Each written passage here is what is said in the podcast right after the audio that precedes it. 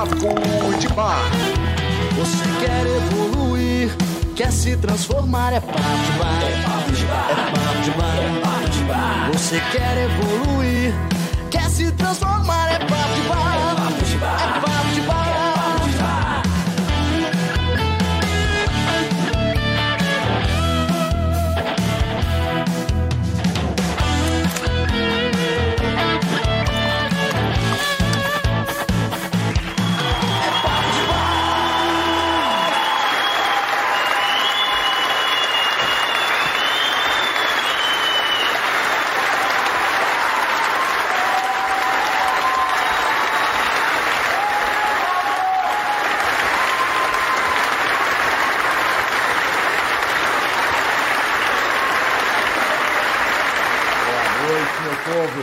Vocês?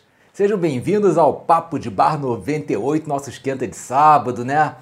É isso aí, nosso esquenta não, né? Nossa noite de sábado, que nós todos estamos em quarentena, né? Em isolamento. Então, é... Acaba que é o, é o- é que tem, né? Bom, ver quem tá aqui na área.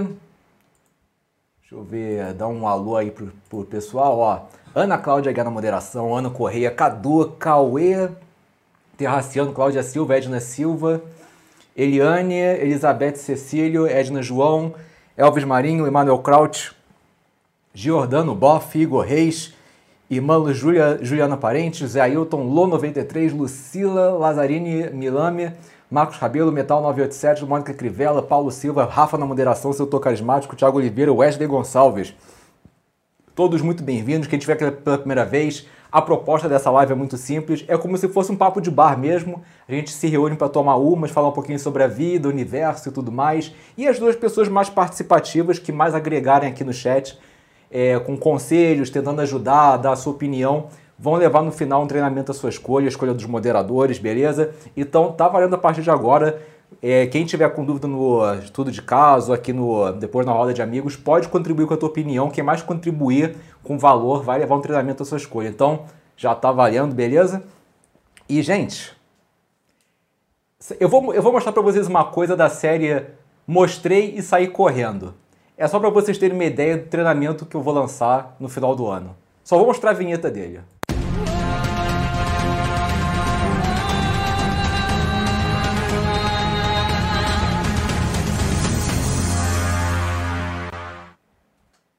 Só isso que eu tenho pra mostrar. Só isso que eu tenho pra dizer.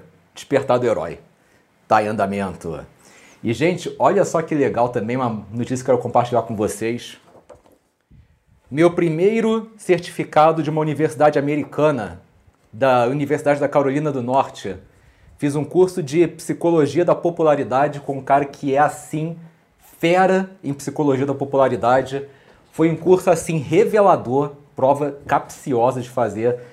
Mas, cara, primeiro certificado de universidade americana e vocês podem ter certeza que vai ter conteúdo aí voltado para popularidade, porque, cara, o que aprendi nesse curso aqui é assim, boom, revelador. É só o que eu digo. Mas é isso, gente. Vamos agora pro nosso estudo de caso? Vamos nessa. É isso aí, galera. Tá na hora da gente abrir o programa com o nosso estudo de caso. Se essa for a sua primeira vez no programa, deixa eu te explicar como é que funciona. Eu vou analisar alguns problemas de pessoas que preferem manter o anonimato. A sua tarefa é dar a sua opinião a respeito desse problema no chat, lembrando que isso conta como participação para levar o prêmio no final do programa. Não fica com medo de falar besteira, o que vale é a sua intenção de ajudar.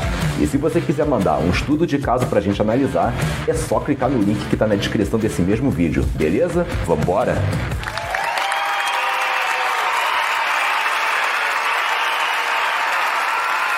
O pessoal que estava falando que o som estava baixo, já resolvi aqui a questão. Seguinte, eu uso esse gravador aqui. E ele tem uma opçãozinha que vai no auto level off on. Como eu acabei de gravar um vídeo antes de fazer o papo de bar, quando eu tirei do bolso, eu esbarrei sem querer e foi no. no e foi pro. Foi aqui pro, pro on, né? Então é por isso que o som tava. tava sofrível. Mas agora ele vai estabilizar, tá legal? É, só confirmando aqui. Não, agora tá. Agora vai ficar show de bola. Vamos nessa? Vamos lá. Vamos aqui ver É, fala, João. Eu queria saber como você faz para lidar com preconceito contra quem faz curso pela internet. Vejo que você faz bastante especialização online, até mesmo pós-graduação, e eu também curto muito, mas já tive problema com meus pais e amigos desdenhando, dizendo que isso não presta, que é balela e tal. É... Cadê? Que é balela e tal. Até professor da minha faculdade já ridicularizou, não falou diretamente comigo, mas mencionou, me senti envergonhada. Como você faz para lidar com isso? Um beijo. É, engraçado, né, que eu acabei de mostrar o certificado para vocês, essa dúvida chegou essa, essa semana e inclusive já foi pauta de, de, de uma discussão lá no, lá no grupo, né? É o seguinte, gente, é, eu estava falando lá no grupo de WhatsApp essa semana sobre isso. A tendência da humanidade é evoluir, tá? E nessa evolução, a gente vai tendo coisas mais fáceis na nossa vida, tá? Por exemplo, há, há 25 anos atrás, se você quisesse ter uma linha telefônica, ou você alugava de alguém, ou era uma fortuna para você comprar. Hoje em dia você pega um chipzinho, cara, você vai na, no, no supermercado você já sai com uma linha telefônica. Então a tendência da vida é as coisas facilitarem para gente. Então antigamente, se você quisesse aprender alguma coisa, você tinha que realmente se deslocar para o curso. Você tinha que assistir a aula e tudo, né? E isso acabava provocando um efeito muito desagradável. Por quê? Porque às vezes você mora numa cidade pequena e nessa tua cidade não tem o curso que você quer fazer. E nem sempre você vai ter dinheiro para poder mudar de cidade para estudar em outra cidade e fazer aquela, aquela área.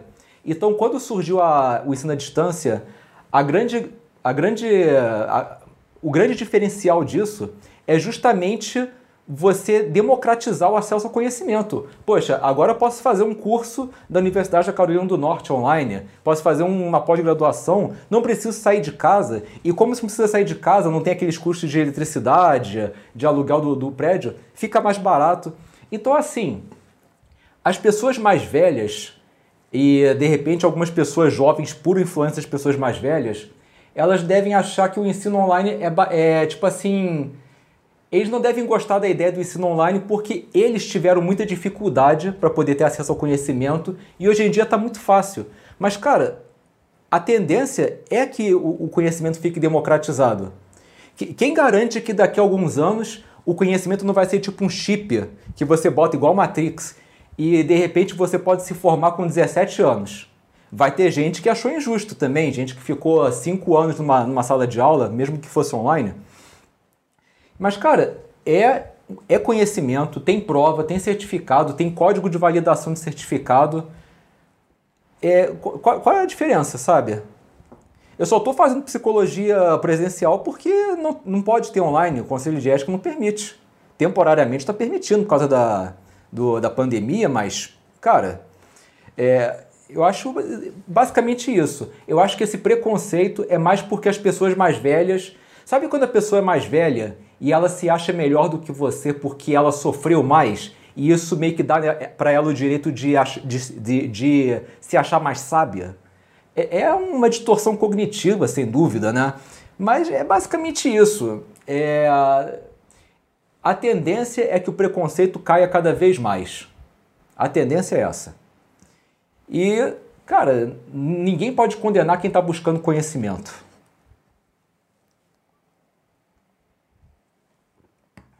Ricardo Uterino falou aqui, a tendência é que os cursos sejam online ao quarto grau de conhecimento. O Cauê falou, antigamente era difícil ter informações privilegiadas, as pessoas tinham que estudar fora do país, só os abastados. É, por exemplo, vamos supor uma cidadezinha pequenininha, que nem faculdade tem. Às vezes, ou então vamos imaginar, existe uma cidade pequenininha de 40 mil habitantes, sei lá, ou menos, 20 mil habitantes, e só tem uma faculdade que só tem, sei lá, enfermagem, farmácia e direito. Vamos supor, só tem essas três áreas.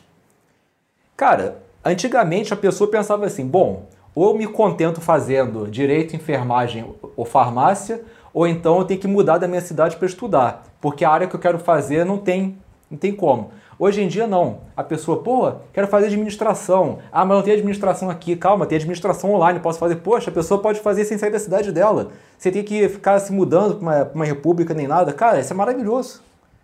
Tá aí para facilitar. Uma pessoa que tem preconceito com ensino à distância, cara, eu acho que isso é muita coisa de ego. Sabe por quê? Porque a nossa missão nesse mundo é tornar o nosso mundo atual melhor para os nossos filhos. Então, isso é uma conquista. E você desmerecer uma conquista como essa é a mesma coisa que você dizer: não, eu só estou nesse mundo para saciar meu ego, eu não quero tornar ele melhor para as outras pessoas. Pô, não existe isso, né? Dalva falou aqui, a democratização do conhecimento. Tiago falou aqui, não sejam pessoas da minha idade, 22, também vejo bastante preconceito. Tiago, é por causa da influência dos mais velhos, você pode ter certeza disso.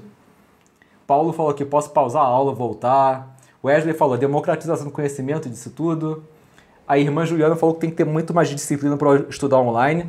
Tudo tem seus prós e contras, né? Você não tem que se comprometer com o horário, ou seja, é mais flexível, mas tem que ter disciplina, né? O EAD hoje é fundamental na minha vida, disse aqui o, o, o Tiago. A Edna falou aqui, eu acho que para mim seria bom fazer faculdade nesses moldes, porque estudo presencial é muito cansativo e requer mais gastos com roupa, alimentação, transporte, o próprio esforço físico a tempo. Pois é, então acho que sim, eu acho que já está respondido aí, né? É um preconceito bobo, mas a tendência com o tempo isso aí parando, né? O Bartolomeu falou, alguns coaches estragaram a fama dos cursos online. Pois é, por isso que hoje em dia existe o código de validação, porque antigamente você fazia um curso você imprimir o certificado, mas, pô, certificado você pode forjar, né? Mas hoje em dia, por exemplo, esse certificado da, da Universidade da Carolina do Norte, ele tem um código nele. Se você que se, o, se algum empregador quisesse comprovar, ah, será que o João fez isso aqui mesmo ou será que é balela? Ele bota o código lá no, no site da, da universidade, lá dos cursos, e aparece meu certificado. Então, os controles estão melhorando. É, essa é uma grande verdade, tá? Então é isso. Espero ter ajudado. Continua correndo atrás de conhecimento. E vamos agora para o próximo estudo. João, tudo bem? Preciso desesperadamente da sua ajuda. Sou um jovem e comecei a ver seus vídeos em 2016. Esse foi um ano traumático para mim. O trauma ocorreu da seguinte forma: foi organizado um debate na minha sala em que se escolheria o assunto e eu poderia escolher uma dupla para argumentar comigo. Por azar, essa dupla não estava na hora do debate disposta a falar nada, porque ela era a favor do tópico em questão e foi sorteado para sermos contra. Na hora do debate fui despreparado e na época não sabia expressar bem minhas ideias, e por vezes parecia extravagante para as pessoas da sala. Me embolava o tempo inteiro e todo momento em que não conseguia me expressar direito, todo mundo da sala ria. No final, meu professor intolerante não perdeu a oportunidade de também me dar uma tirada. No dia seguinte, na, na, na sua outra aula perguntou se não havia havido sequelas no momento. Aquilo feriu meu orgulho, eu sou uma pessoa extremamente rancorosa e esses pensamentos me atormentam até hoje. Penso demais nisso, já tentei racionalizar, perdoar, mas não deu certo. Também penso nos momentos em que levei facadas pelas costas pessoas ruins da época da escola. O que, que eu faço? Bom, é, para já, eu acho que esse é um caso que teria que fazer até mesmo um acompanhamento profissional, tá? Então, assim, já vou te dizendo que é interessante você buscar um acompanhamento, porque eu posso até te dar um norte, mas não é uma coisa que vai resolver tua vida logo agora de cara, tá bom? É... Bom, tá evidente que a tua autoestima precisa ser trabalhada, tá? E o que que acontece, cara? É, quando a pessoa tem uma autoestima baixa, ela tem uma tendência é, a pegar um evento assim impactante e a gente tem uma coisa chamada dissonância cognitiva. Toda vez que a gente faz alguma coisa, que acontece alguma coisa com a gente, a gente tenta buscar uma explicação para isso, para não ter nenhum confronto de ideias na nossa mente. O que, que aconteceu aqui? Você teve esse momento do debate que você perdeu. E você imediatamente começou a falar: ah, mas também penso dos dias que eu levei facada pelas costas, sei o que, muito rancoroso. O que, que acontece? Quando tua autoestima é baixa e você vive um momento assim impactante desse negativo, você tenta entender por que, que isso aconteceu contigo.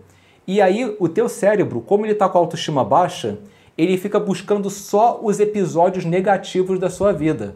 para reforçar o que aconteceu agora. Então, ah, me detonaram no, no, no debate. Por quê? Bom, já me traíram uma vez, é, já me rejeitaram outra vez. É porque eu sou um cara rejeitável. E você com, e como você está focando nessas lembranças, isso está reforçando o teu rancor. Você não se liberta disso. Eu já falei em, outros, em outras edições de Papo de Bar sobre perdão. É, dá uma olhadinha depois. Foi até no próprio estudo de caso, já falei duas vezes aqui. Mas o que está acontecendo? Você tinha que argumentar, você tinha que fazer um debate. Você não estava preparado. Beleza. Você meio que estava esperando que a sua dupla aliviasse a tua barra. Ou seja, você estava tipo se escorando em alguém. E cara, nessa vida você tem que sempre buscar a tua individualidade, a tua aparência. Você, eu simplesmente podia falar para você, estuda mais argumentação, estuda debate, estuda retórica. Mas cara, isso ia agir num sintoma, que é esse de você não saber debater. Depois ia aparecer uma outra situação. E enquanto você não se resolver por dentro, e você começar a mudar a maneira de enxergar a vida, e por isso que eu estou falando que tem que ter um trabalho com um terapeuta, não adianta você ficar estudando inteligência social, sabe? Eu acho que você mais do que passou na hora de metaforicamente matar esse cara que você é para deixar nascer o cara que você tem que se tornar. Por que, que eu escolhi estudar mitologia e psicologia analítica é, em, em conjunto com a faculdade?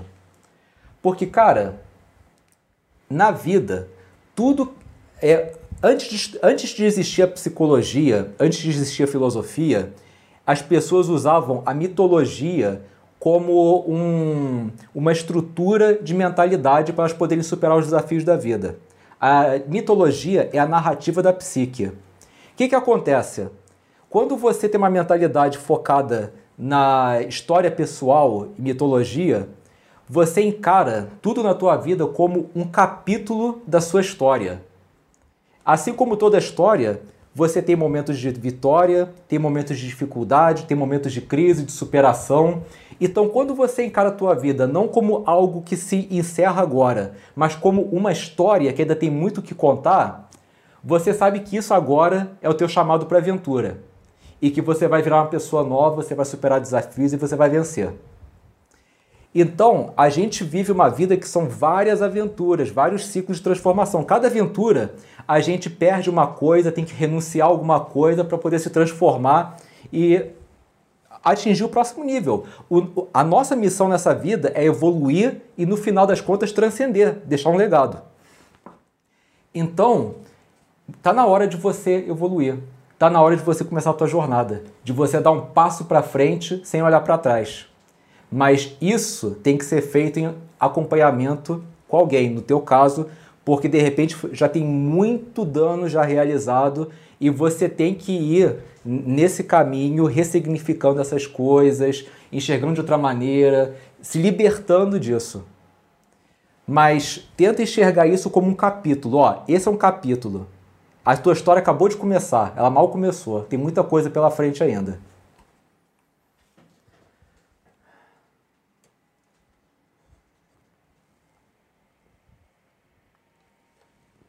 Cláudia Silva falou que mais tem professor desse jeito. Iron Maiden falou, verdade, João passo por isso, mas não sei o que fazer. Eliane falou que o professor foi antiético, ao meu ver, deveria ter assumido outra postura, mas ele foi infeliz na atitude dele. Com certeza. Isso não é uma atitude de um professor. Se ele, via, se ele visse que o rapaz estava descalibrado para debater e com ideias ruins, o correto que ele deveria ter feito é chamar o rapaz sozinho na sala, só ele o rapaz, dar um feedback construtivo, não é massacrar ele, e indicar alguns livros para ele ler. Sabe? É, é infeliz. Infeliz é a palavra certa. O Denis falou aqui que é interessante essa questão do sintoma versus a causa raiz. Pois é, por isso que eu falei. É, você pode estudar dialética. Vai saber vencer um debate? Vai, mas vai ter outras situações. É, uma coisa que eu aprendi no, nesse curso de psicologia da popularidade é que quando a pessoa tem um histórico de rejeição e ela desenvolveu uma personalidade do tipo rejeitado agressivo, sabe? Que tem rejeitado agressivo, tem rejeitado evasivo. É, a tendência dessa pessoa é que ela não aceite isso nela e ela fique buscando soluções pontuais. Mas aí que tá. Se você tem um histórico de rejeição e você fica só agindo na, no sintoma, por exemplo, ah, eu sempre fui rejeitado, então agora eu quero aprender um abridor para poder falar com alguém. Agora eu quero aprender uma técnica para fazer a conversa render. Vai dar certo? Vai. Mas só vai tapar um problema.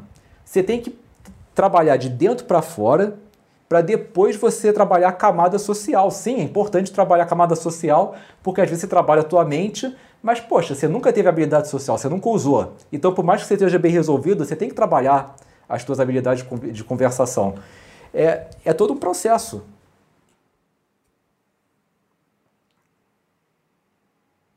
A irmã fala que o fato de ele enviar esse problema de uma solução já é um passo para melhora. O Wesley falou aqui, inclusive, João no treinamento de autoestima fala uma frase muito marcante: tenho saudade do cara que eu vou me tornar. Pois é, é a nostalgia do futuro. O Igor Reis falou aqui: se ele transformar essa mágoa em rancor e força de vontade para mudar, vai se livrar de todo esse sentimento. É o que Freud chama de, se não me engano, sublimação. Você pega um sentimento negativo e canaliza para um propósito nobre. A Otávia perguntou que tipo de terapia ele necessitaria. Eu poderia indicar para já, de repente, a cognitiva comportamental, para ver se ele se encaixa. Só que existem terapias e terapias, né? Se por acaso a TCC, que é muito boa, não, não se encaixar, a gente pode tentar uma abordagem. Mas uma coisa que eu digo é, é, é fato. Você não vai poder tirar conclusões se a terapia que você está fazendo é boa ou ruim com dois ou três meses de tratamento. Não tem. É, uma coisa na faculdade que meu professor fala, quando você está atendendo alguém, quando o teu paciente não tem mais nada para conversar, é aí que ele está mais apropriado para poder tratar alguma coisa. Que aí sim que vai começar, você vai poder ter mais acesso à consciência dele e à inconsciência dele. E os resultados levam um tempinho para aparecer. Você não vai fazer uma sessão e logo na primeira sessão já resolver tudo. Você com certeza vai ter um gás muito grande nos dois primeiros meses, mas a tendência é que tenha momentos que você sente que não aconteceu nada, depois momentos de, de evolução é, cada um tem o seu ritmo, mas tem que ter comprometimento. Porque terapeuta, ele vai te, ele vai te orientar, ele vai te mostrar o caminho, mas ele não pode seguir o caminho por você. Você tem, você tem que também fazer a tua parte. Se você vai lá, fala, você se compromete a fazer diferente, mas você sempre faz as mesmas, coisas, as mesmas coisas, aí fica complicado. E, e nessa brincadeira muita gente bota a culpa no terapeuta, né?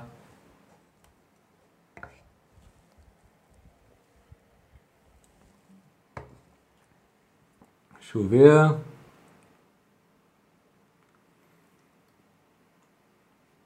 Pois é, mas acho que é isso. Elvis fala aqui: na vida não somos culpados pelo passado, mas somos responsáveis por criar um futuro melhor. Pense nisso. É exatamente. Essa coisa do perdão. O perdão é um sentimento, uma ação, né? Que foca no que, que vai ser de agora em diante. Não o que vai ser uh, pro passado, entende? É, é o que vai ser de hoje em dia novo começo. Certo? Mas é isso, gente. Parabéns aí pela, pela participação. Espero que o nosso amigo realmente busque aí ajuda. Já tem um norte, né? E vamos agora brincar? Vamos nessa. E chegou a hora da gente abrir a porta secreta.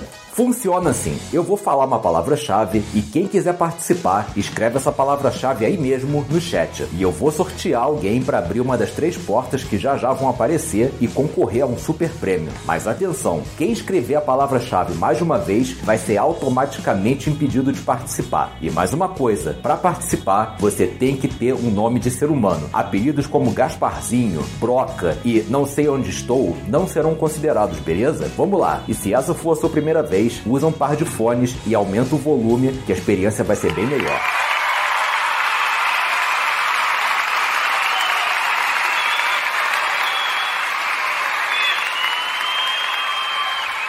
É isso aí. Vamos lá? A palavra-chave é José Cuervo.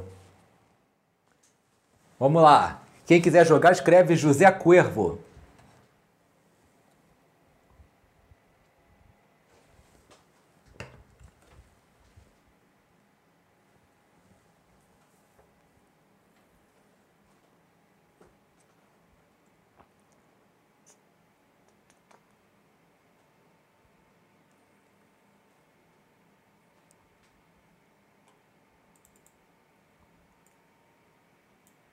Vamos ver. Já teve gente que repetiu, já está eliminado.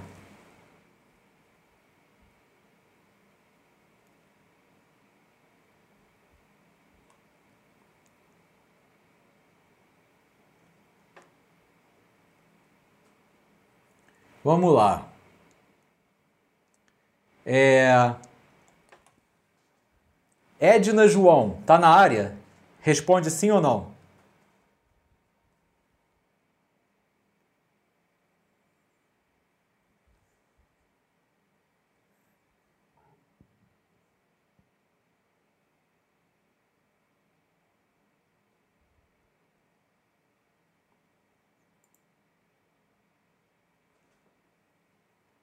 Vamos ver se ela responde. Sim. Então vamos lá.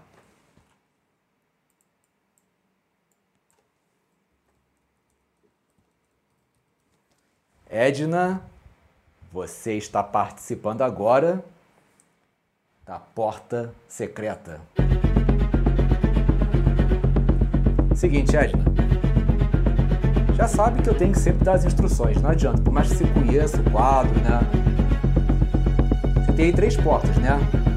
A laranja, verde e azul. Uma delas tem o mega treinamento da Academia da Reinvenção. Seis treinamentos em um. A outra tem uma, um treinamento qualquer, alguma coisa que você não pode nem negociar. Você pode até apostar para continuar jogando, mas se você por acaso já tiver, vai ter que ficar com aquele. E tem uma porta que já sabe, né? O que, que acontece.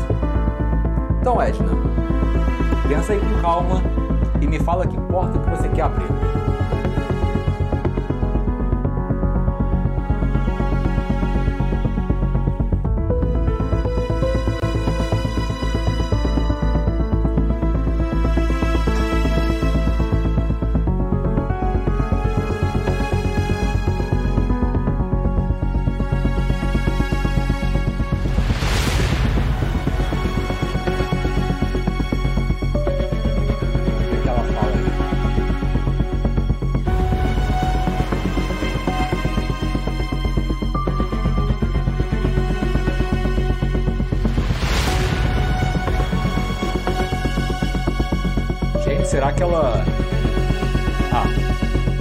Falou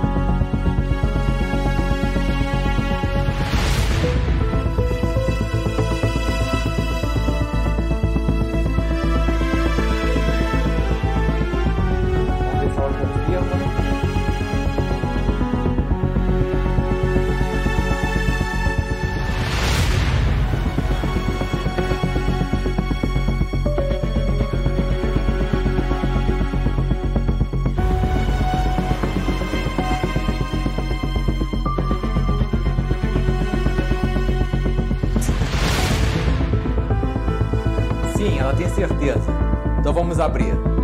Dou-lhe uma, dou-lhe duas, dou-lhe três, abrindo a porta verde.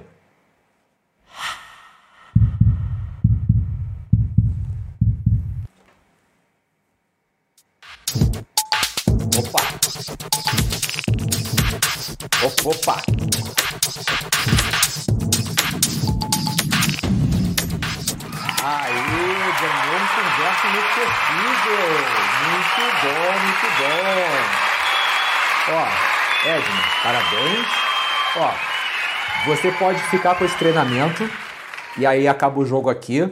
Ou você pode apostar esse treinamento e continuar jogando e tentar todos eles. A escolha é sua, tá? Agora, se você perder, perde tudo. O que, que, você, que, que você decide aí?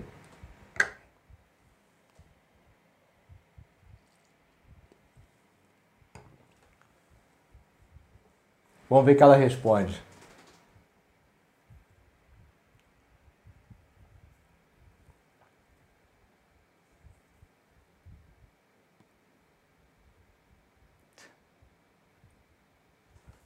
A Edna tá digitando devagar, por isso. Ela tá digitando devagarinho.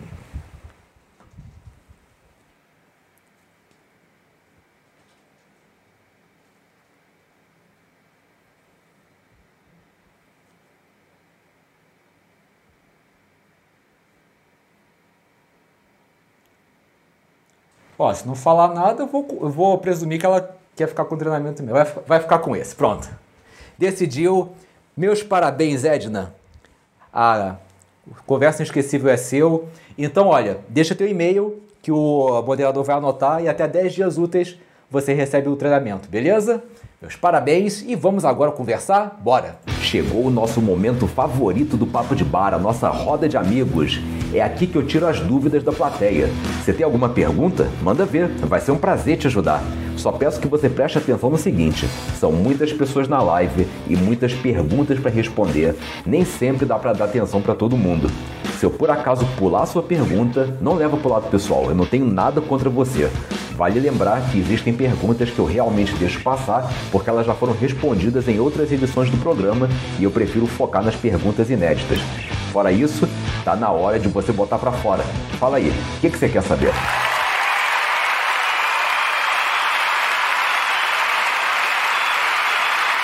Já sabe. Já sabe que são essas perguntas aí que eu já não preciso mais responder, né? Não preciso ficar repassando, lendo. É só para vocês terem uma ideia. Então, vamos lá. Mete bronca. Wilkinson Bonfim fala aqui: o que, que eu devo falar para minha ex no primeiro reencontro depois da reconquista? Wilkinson, é, essa preocupação com tudo que tem que fazer é uma ansiedade muito grande que você está tendo, cara.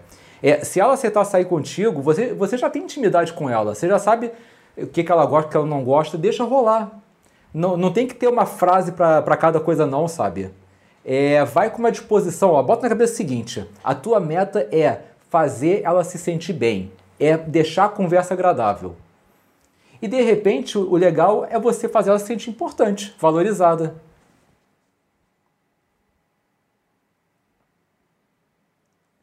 O Tiago perguntou para mim se a PNL se encontra dentro da psicologia. Não, não, na verdade a, PNL é considerada uma pseudociência. Né? Os psicólogos não são autorizados a usar PNL. A, un, a única ferramenta que o psicólogo pode usar como complemento é a hipnoterapia. Mônica Crivella perguntou o que eu acho sobre a pessoa te iludir. Bom, uma pessoa que ilude realmente é ruim. Mas pior do que isso, a pessoa que se permite ser iludida, né? Pe... Porque a pessoa se permitir ser iludida, ela não conseguiu gerenciar as expectativas, ela projetou para cima dessa pessoa o que ela gostaria que ela fosse. Então tem que ter um pé no chão, uma visão real e viver o agora, gerenciando as expectativas. Não estou dizendo que, poxa, que a pessoa não teve uma má intenção de iludir. Mas para alguém iludir, tem que ter alguém que seja um recipiente para essa ilusão, alguém que, que seja vítima. Então, sabe, tem que também ter uma, assumir uma certa responsabilidade nesse aspecto.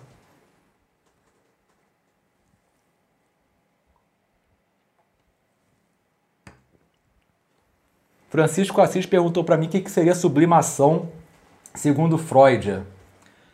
Francisco, vamos supor, vamos, tem uma pessoa que tem uma tendência para ser agressiva, tá? Que tem uma personalidade, sabe, brigona. E que é meio que de brigar com os outros, sabe? Tem um temperamento difícil. Aí vamos supor que ela pega essa personalidade agressiva e decide de repente virar um boxeador. E nesse, e e nesse caso, só vai virar boxeador e só vai se dedicar ao ringue, vai virar um atleta.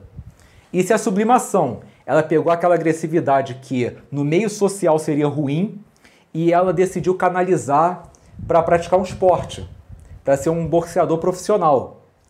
É, é, sublimação é isso. Você pega uma coisa sua que no meio social poderia ser ruim, mas você aproveita ela numa outra situação que pode ser produtivo, que pode ser para agregar valor.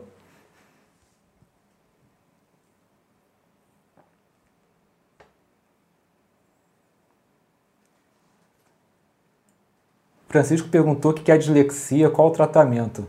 Cara, dislexia é um. Cara, como eu falei? É um, um distúrbio né, de, de, de aprendizagem, um distúrbio de aprendizagem, que pode ter várias variações. Mas eu ainda não entrei na parte de neuropsicologia para poder te dizer a fundo, mas eu sei que o tratamento tem que ser terapêutico, né? E tem que também uma, ter uma certa compreensão por parte de professores, pais, para não ficarem sendo duros com aquela pessoa. Leonardo perguntou se franqueza pode ser considerada egoísmo. Cara, às vezes sim. Se você está sendo franco com a intenção de de repente diminuir alguém, você sair é, no controle e tudo, pode ser um egoísmo no sentido de você não compreender a pessoa, de você tirar conclusões precipitadas, você dar um julgamento que não pertence a essa pessoa, você está impondo só a tua visão de mundo. Então pode ser sim um egoísmo.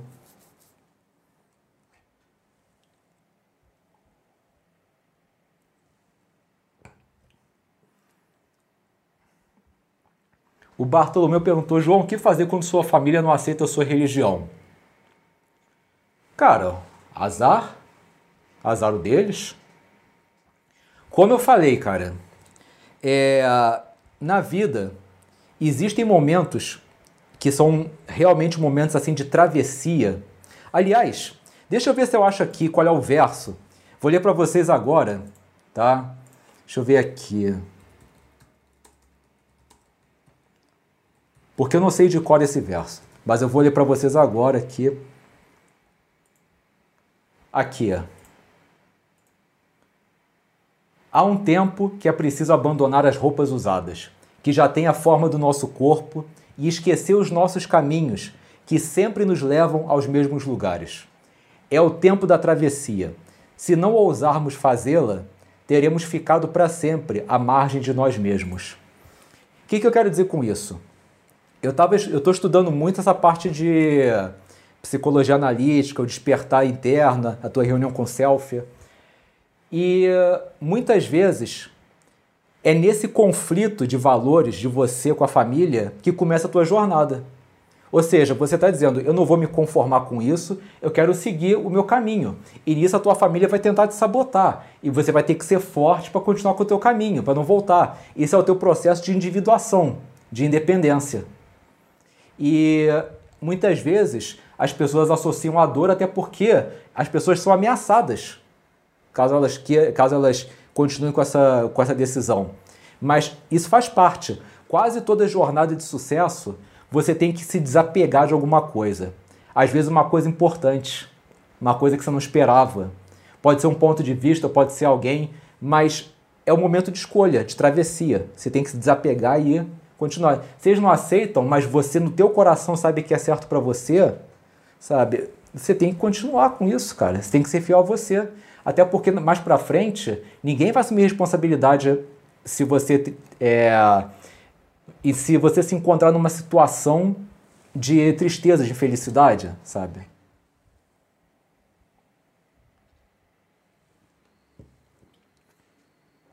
Adriel perguntou o que eu acho de uma mulher que mal termina já fica com outro cara. Cara, pode ser relacionamento de rebote, né?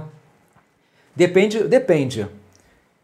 Se é uma pessoa que, que vive emendando um namoro no outro, aí nós temos uma pessoa viciada em paixão. É aquela pessoa que confunde paixão com amor. Ela confunde o período inicial da paixão e ela acha que quando a, a, paixão acaba, o amor acabou. Na verdade, não. A paixão tem um tempo que ela que dura, né? De 3 a 9 meses. E depois começa outro tipo de amor. Mas tem gente que não entende isso. Então, quando a empolgação da paixão acaba, já pula de relacionamento. É, eu digo o seguinte: uma pessoa que não consegue ficar sem estar no relacionamento, eu ficaria muito pé atrás com ela. Porque uma pessoa que não gosta de estar na própria companhia dela, alguma coisa errada deve ter. Uma pessoa que não tem aceitação do próprio self dela. Só consegue se validar quando está na, na, na, companhia de outro. Isso é suspeito, sabe? Deve ser uma pessoa até mesmo apegada, meio que dependente. E se for a situação que ela teve no namoro durante muito tempo e acabou esse namoro e já emendou em outro, aí é outra situação, pode ser relacionamento de rebote. Cláudia Silva perguntou quem é o autor do verso. Fernando Pessoa.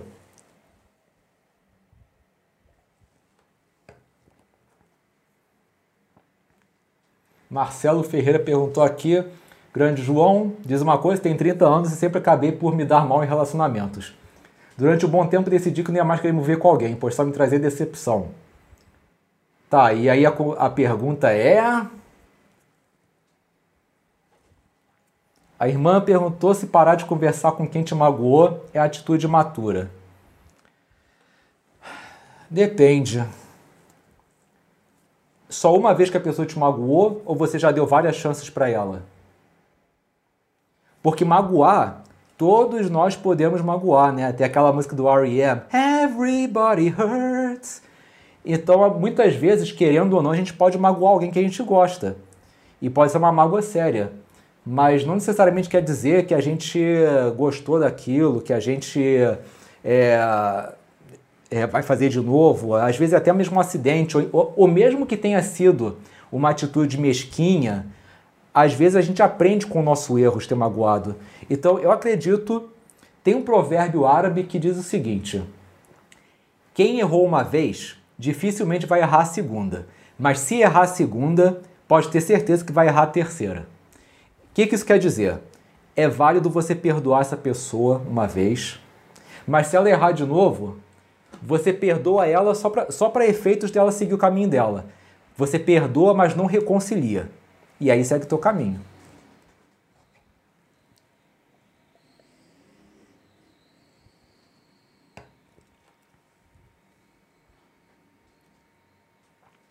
Empreendedor online perguntou se atitudes mesquinhas de outras pessoas, tipo falar mal de alguém para se engrandecer, é sinal de insegurança ou só ego? Ué, ego é insegurança. Os dois aí estão. Os dois andam de mãos dadas. Então, sim, com certeza. Uma pessoa que só consegue se sentir maior desprezando os outros, você vê, ela não se garante. É bem simples, né, o raciocínio.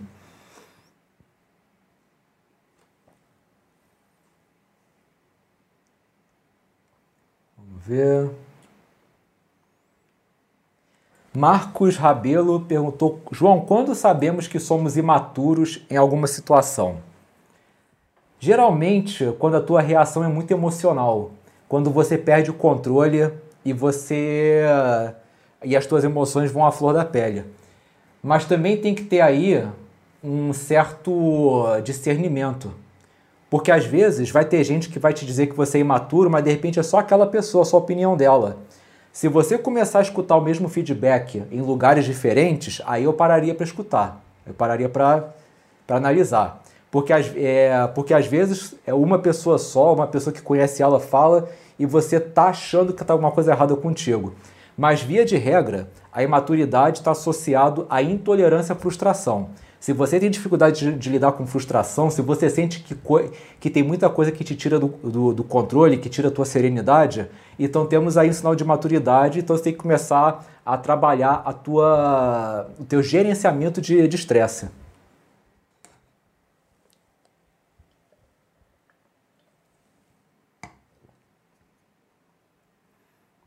Gente falou aqui, gostei da parte que você menciona que ninguém se responsabiliza lá na frente quando a gente se dá mal nas escolhas erradas. Mas é, cara, mas é. Sabe, é. Quando tem sempre alguém querendo dizer o que é melhor para você, mas não tem ninguém querendo assumir responsabilidade caso você siga esse conselho e alguma coisa aconteça. Ninguém quer. E uma coisa que vocês têm que botar na cabeça, gente, é o seguinte: a sociedade adora dar palpite na nossa vida, né? Tá você tá solteiro, todo mundo. E aí? Quando é que vai namorar? Quando é que vai arrumar namorada? Aí beleza você, começa, você arruma uma namorada. Ah, tá namorando, e aí? Quando é que sai casamento? Aí você casa, ah, casou, né? E aí? Quando é que vem o bebê? Quando é que vem o filho? Aí você vai ter o primeiro filho. O que, é que eles perguntam? Quando é que vem o segundo? irmãozinho, pretende? Cara, ninguém nunca está satisfeito com você. Então, se você ficar se guiando por tudo aquilo que a sociedade quer de você, cara, tu vai. vai ser complicado.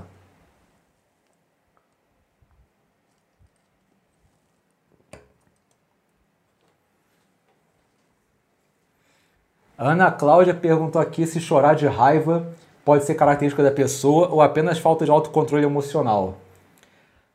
quando você deixa a raiva se manifestar, independente de você chorar ou não, já é uma perda de controle. Nem sempre é tua culpa, mas a raiva, a manifestação da raiva é perda de controle. Quando a gente fala de gerenciamento de raiva, a gente fala de gerenciar os gatilhos que desencadeiam a raiva. Porque uma vez que a raiva sai, não tem como você controlar. Não tem técnica para controlar a raiva depois que você começou a surtar. Porque você perde o controle sobre o racional.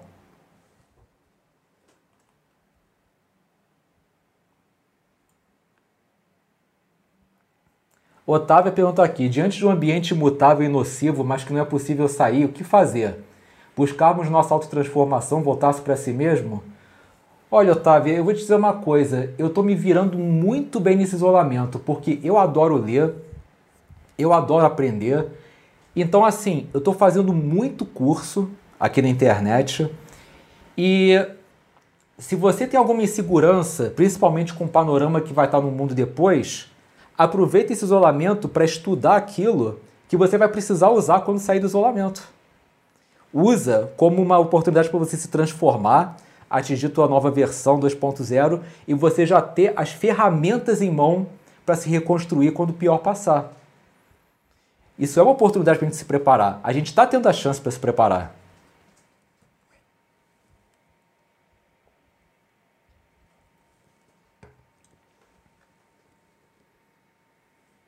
Ricardo perguntou aqui se eu tenho um mantra que eu repita todos os dias. E falou, camisa lilás ficou style, pavoneou. Ah! Cara, é, meu mantra é improvisar, adaptar e superar. Tá até tatuado aqui em mim. Vamos ver. O Leonardo Paiva perguntou qual é a melhor maneira de lidar com a autossabotagem. Trabalhando a autoestima. Porque a autossabotagem está direta, tá diretamente relacionada a baixa autoestima. Você não se acha merecedor de muita coisa e uh, quando você tem uma baixa autoestima, você quer controlar absolutamente tudo que acontece à tua volta. Você quer controlar o ambiente, você quer controlar pessoas. Então, o que é autossabotagem? É quando você quer controlar até mesmo o momento que você perde alguma coisa. Então, por exemplo, você encontra uma garota super legal, muito gente boa, muito mais do que aquilo que você sempre quis. Aí você começa a você começa a pensar aqui, no teu, o teu inconsciente começa a processar o seguinte: ah, essa garota é muito gente boa. Você não merece essa garota, cara. Você não merece. Ela vai te deixar a qualquer momento. Aí que acontece? Poxa, mas eu não quero que ela me deixe, não quero, eu não quero esse tipo de situação. Então vai, aí teu, teu inconsciente vai falar. Então é o seguinte, vamos assumir o controle da tua derrota? Vamos. Aí você começa a autossabotagem, porque aí você controla até mesmo tua própria derrota. Ou seja, ao invés de você lidar com a imprevisibilidade dela te deixar, você se sabota para ela te deixar e você até na, tua, até na tua derrota você está no controle. Então isso é baixa autoestima. Você fica tornando tudo uma profecia negativa.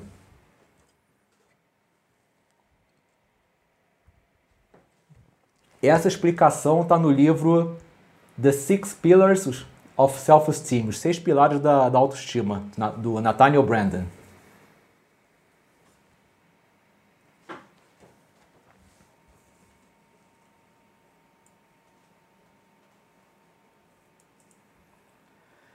Vamos ver. O Tiago perguntou se pós-pandemia acredito na evolução do ser humano, tanto espiritual quanto comportamental. Tiago, eu acho o seguinte, cara. Tempos difíceis criam seres humanos fortes. Nós estamos vivendo tempos difíceis.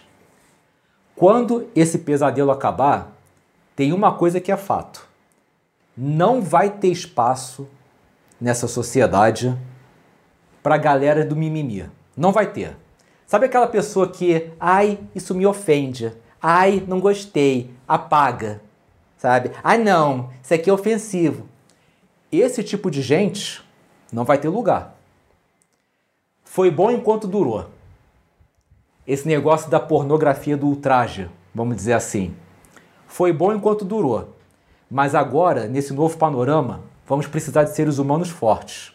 Se você se ofende com qualquer coisa, se você fica distorcendo tudo para se encaixar na tua visão distorcida de mundo para ficar fazendo textão e você não arregaça a manga para mudar o mundo, você vai ficar para trás. O mundo vai te comer vivo. Então, olha, acabou, acabou a era do mimimi. E eles têm que perceber isso. Acabou. Para a gente reconstruir o mundo, vai ter que ter gente forte. Eles vão ter a oportunidade agora de parar de mimimi, arregaçar a manga e entrar em ação. Em vez de ficar no Facebook, ai, os pobres, alguém tem que fazer alguma coisa. Não, alguém não, você tem que fazer. Tem que arregaçar a manga e, e ajudar. Porra, olha só. Eu não falo isso porque eu não gosto de. Pra, porque para mim é meio que uma autopromoção, é ficar se gabando. Ano passado eu doei mais de 10 mil reais para caridade. Mais de 10 mil reais eu doei para caridade. Tá? Eu não fico divulgando isso. Eu fico dando treinamento, eu fico distribuindo. Por quê? porque eu acredito o seguinte: se você quer fazer alguma coisa pelo mundo, você tem que fazer alguma coisa. Ah, mas eu não tenho dinheiro. Tudo bem, dá atenção. Vai lá no projeto social, fica de voluntário, ajuda, sabe? Ah, quer, quer alguma ajuda aí para fazer um café, sei lá o quê? Tira um dia, ajuda. Ficar fazendo justiça de teclado não funciona. Se você quer fazer o mundo melhor, faça o mundo melhor. Não fica dizendo que alguém tem que fazer, se alguém tem que ser você. Dá o teu jeito.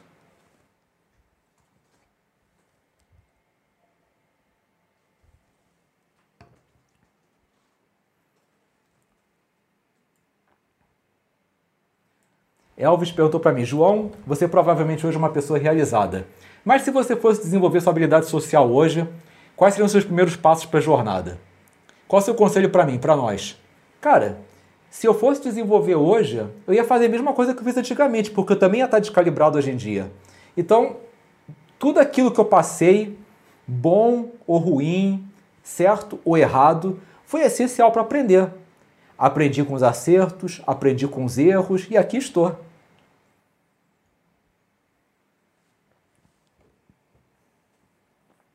O Cleiton pergunta aqui, João, eu sou uma pessoa muito ansiosa. Isso tem a ver com o fato de eu ser muito tímido? Tem uma relação.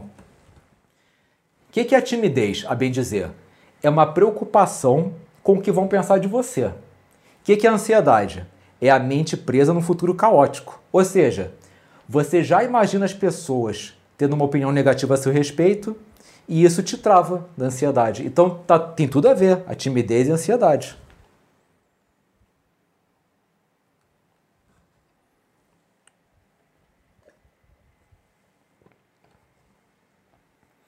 Marcelo Ferreira perguntou se eu pratico NoFap.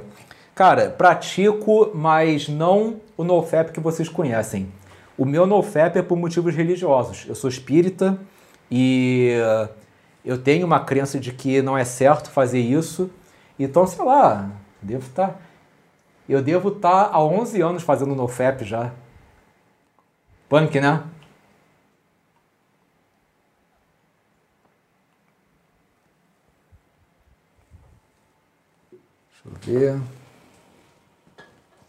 Então já até respondi aqui a dúvida do, do Mariano, perguntou minha religião, acabei de responder, né?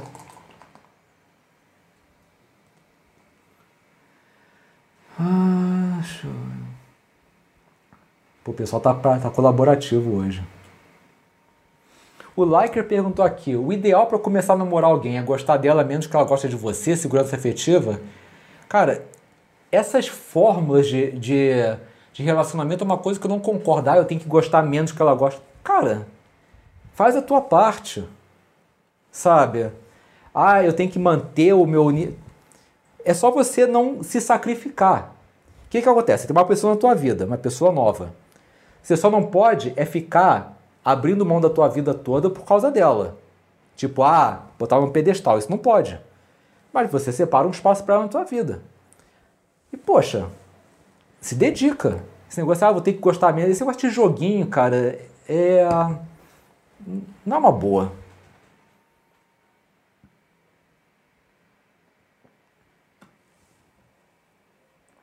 É... FJB falou que João, sinceramente, estava em processo de separação quando conheci seu trabalho. Separação, cara? Quando você conheceu?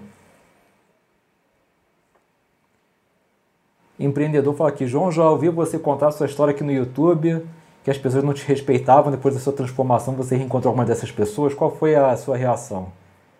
Ah, passaram a respeitar, né? Mas o mais impressionante não foram as pessoas passaram a me respeitar. O que mais me surpreendeu na minha transformação mesmo é que muitas das pessoas que eram minhas amigas antes da transformação deixaram de ser minhas amigas. Acho que isso tem a ver com o sacrifício que a gente faz quando a gente quer virar alguém melhor, né? É, tem pessoas que elas querem continuar na caverna. E aí você evolui, é, elas não te aceitam mais. Então, assim, eu, eu sempre fui nerd, sempre adorei coisas geeks e tal, tinha muito amigo nerd. A nerdaiada me abandonou, ninguém quis saber. Mas também, sabe, para cada amigo que me deixou, arrumei 10 amigos novos. Mas foi uma coisa assim, foi triste, foi triste, mas aconteceu.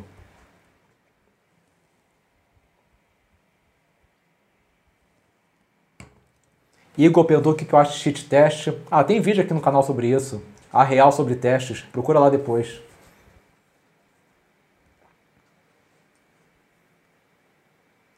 O FJB falou que recentemente hoje está em processo de reconciliação com ela. Ah, que legal, cara. É o seguinte, cara. Você tem que agora ir com muita calma, deixando rolar e sem pressionar. Porque quando a gente está em processo de reconciliação, a gente tem que deixar a outra parte resolver as pendências dela.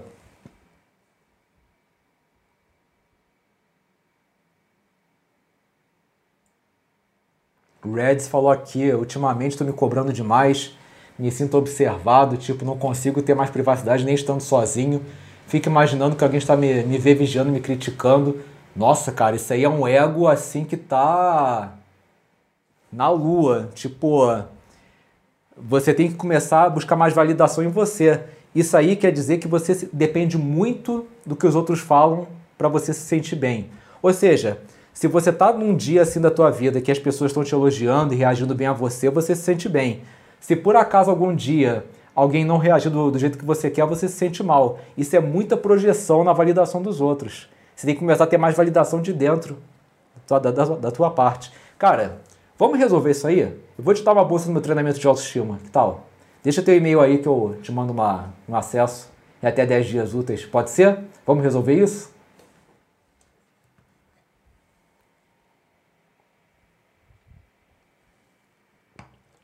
Passos perguntou para mim em que sentido que eu vejo o significado de camaleão. Que ele particularmente acha camaleão um animal fantástico. Bicho, é, se eu fosse te responder essa pergunta, eu teria que deixar de lado o meu lado cientista para falar do meu lado mais místico, mais, mais mitólogo, né? Porque às vezes a gente escolhe um animal e a gente não se dá conta da identificação arquetípica que a gente tem com aquilo. E hoje, estudando essas coisas de psicologia analítica, de arquétipos, eu fico assim, cara, pô, tem, tem tudo a ver, tudo a ver da metamorfose e tudo.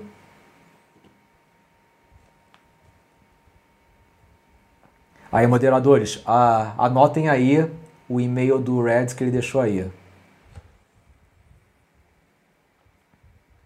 Marcelo perguntou, João, o que fazer quando alguém diz que só quer ficar com você escondido e depois que ficou sumiu? Essa pessoa acabou um namoro de muitos anos e pouco tempo e fez tudo para eu ficar com ela. Peraí, acabou um namoro de muitos anos e quer ficar escondido contigo? Ah! Eu, eu falo ou vocês falam, gente? Putz.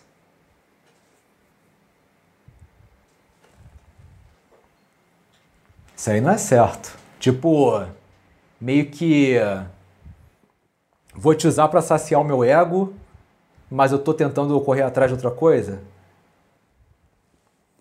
Ó, o pessoal falando cilada, rebote, 171. é, cara. Complicado isso. Tiago perguntou se eu já li alguma coisa sobre o Osho, ou Osho, né? Não sei agora o nome. Eu ganhei um livro, só que ainda não li. Tem muita coisa na frente para ler ainda, mas eu ganhei o um livro dele.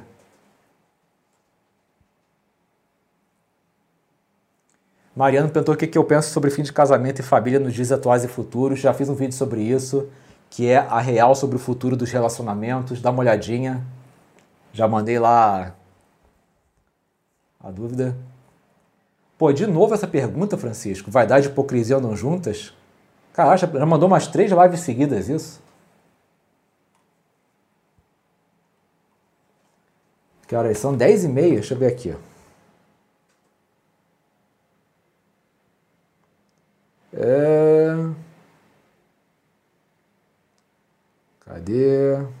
Ah, tem aqui. Opa, gostei. Gostei aqui do dos vencedores de hoje. Vamos descobrir quem foram? Vamos nessa. Pois é, nosso papo de bar tá chegando ao fim e chegou a hora da gente descobrir quem foram os vencedores da semana. Quem será que foram as pessoas que mais contribuíram ao longo do programa? É o que a gente vai ver. Se você por acaso vencer, deixa o teu nome, o seu e-mail e o treinamento que você quer aqui mesmo no chat. Fica tranquilo, porque os moderadores vão apagar essa mensagem depois que eles anotarem os seus dados. O seu acesso vai chegar no seu e-mail em até 10 dias úteis. Ah, e muito importante, cuidado na hora de digitar seu e-mail, porque se você errar, já era. Não tem como corrigir um e-mail errado. Você realmente perde a bolsa. Mas chega de falação. Vamos descobrir quem foram os vencedores.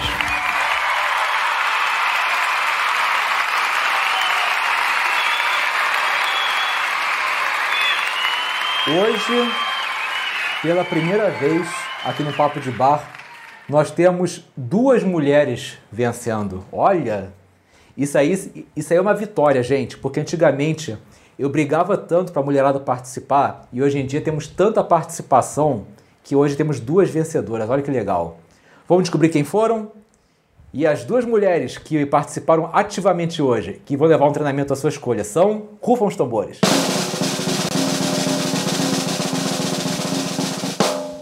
Dalva e irmã Juliana Parente.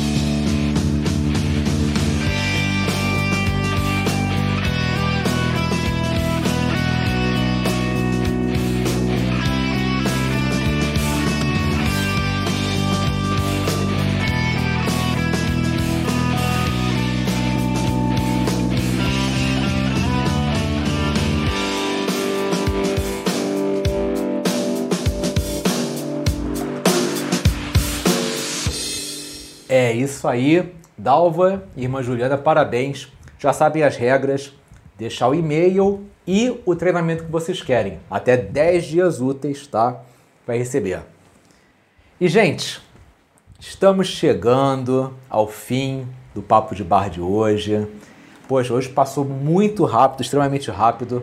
Mas quero agradecer a presença de todos vocês. Quero agradecer, deixa eu ver aqui, quem está aqui na área, quem está aqui na área.